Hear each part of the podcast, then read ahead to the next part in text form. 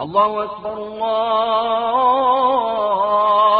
أكبر Welcome to the Rational Believer podcast. الله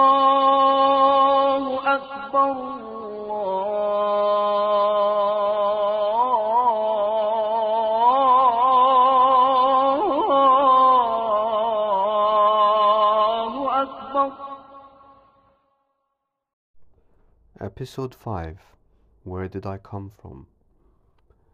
In the previous episode, we discussed what is knowledge, and we concluded that the only form of knowledge that we can be certain about is the reality that we sense around us. And to deny such knowledge is to deny living in reality and how such a person would ultimately suffer the consequences of denying that reality. And so now, if we use that parameter to form our knowledge, we can start to use it to answer the question of where did I, where did the universe come from? Is there a creator?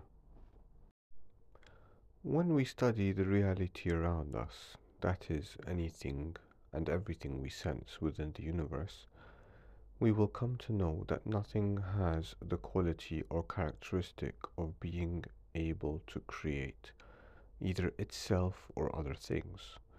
Now, what is meant by the term create is to bring into existence from nothing rather than just a manipulation of form from already existing things.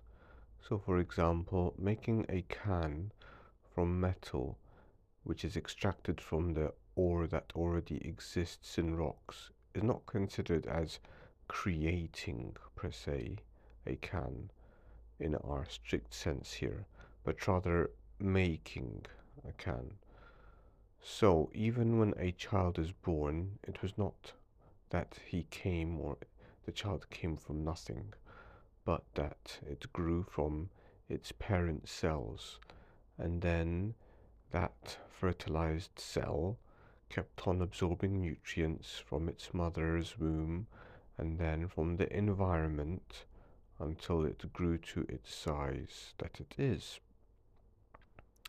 Now, we cannot observe anything within our universe creating either itself or other objects from nothing.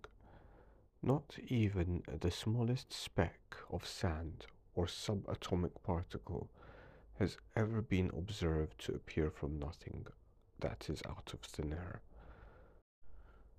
Now, although subatomic particles of mass, which is the stuff inside everything, have been found to transform to and from energy, this energy is still considered something and it can be converted into mass using the formula that Einstein um, put E equals mc squared, which is energy is equal to the mass times the speed of light squared.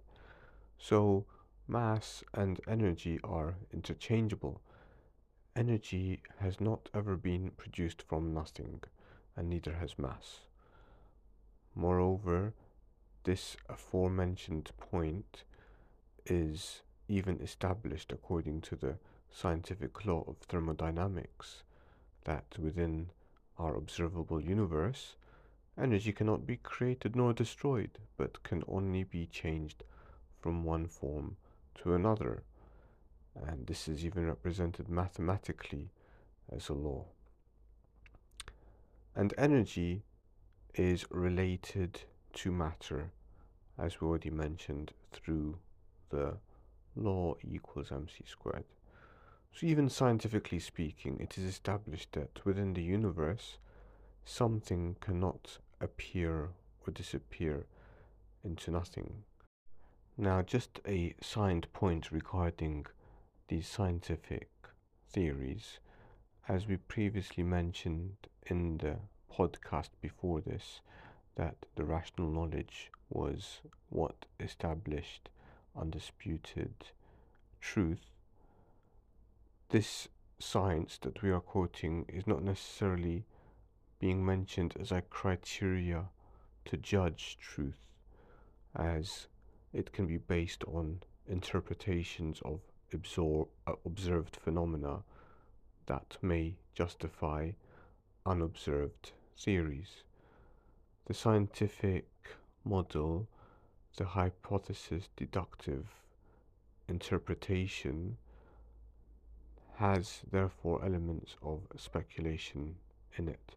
However, we are mentioning the above observation about energy being converted into mass. That is established rationally through our senses, that this is something that we can observe and measure.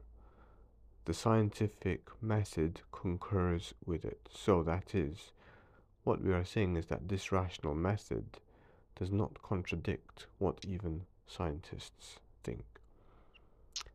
Going back to the main discussion, if it were true that objects within the universe have the power of bringing themselves or other things into existence from nothing, then this would mean, for instance, that whilst you walk down the street, a chicken or an egg, whichever came first, appears from nowhere, hitting you in the face. Or while sitting down, listening to this podcast, or watching television, and you feel hungry, you don't need to bother walking to the fridge to get some food, but you can open your hand and wait for the food to materialize into your hand. Why even bother to mine natural resources like carbon based fuels and nuclear fuels for power stations when we should be able to power our homes from the energy inside the subatomic particles that are constantly being created from nothing? It just doesn't happen. So then, where did everything come from? Logically speaking, if we use the information that we can sense, if our universe exists, and if nothing within the universe has the power to bring itself or other things into existence from nothing, which is what we mean by creation, then the universe must have come from something that is not within the observable universe. This is the rational belief in a creator. This type of rational thinking is similar to when you walk along the desert or beach and you see footprints in the sand. You will know without a doubt that someone had to be there because, from reality, sand does not have the ability to make its own footprints. It is a fact, not based on opinion, as the reality proves it for everyone. Now, a mistake in thinking would be to extend the discussion beyond the sensoriality of the senses of the universe, such as in asking, if this creator created us, then what created the creator? By asking who created the creator, there is an error in thinking that the non sensed characteristics of the creator are the same as the sensed characteristics of the creation. This is an irrational analogy to make. An example of the absurdity of this question is like asking if bread has come from the baker, then who baked the baker? The error here is in thinking that the bread and baker share the same characteristics of being baked. Therefore, we cannot describe this creator and its characteristics because it is out of our physically sensed reality, and it would be factually incorrect to describe anything about it. Now, a side point throughout history, certain arguments are made against this rational view of the world from various religions, philosophies, and now we have speculative scientific theories, such as one branch of quantum mechanics which speculates that something can come from nothing. However, this theory, as well as the others, have been refuted by other quantum physicists, as we will discuss in future podcasts coming later. Thank you for listening.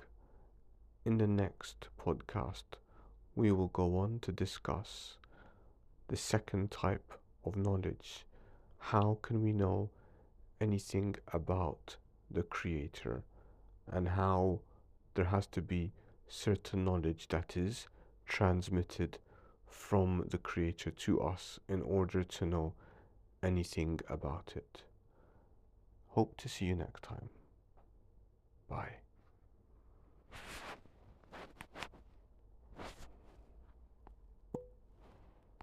Allah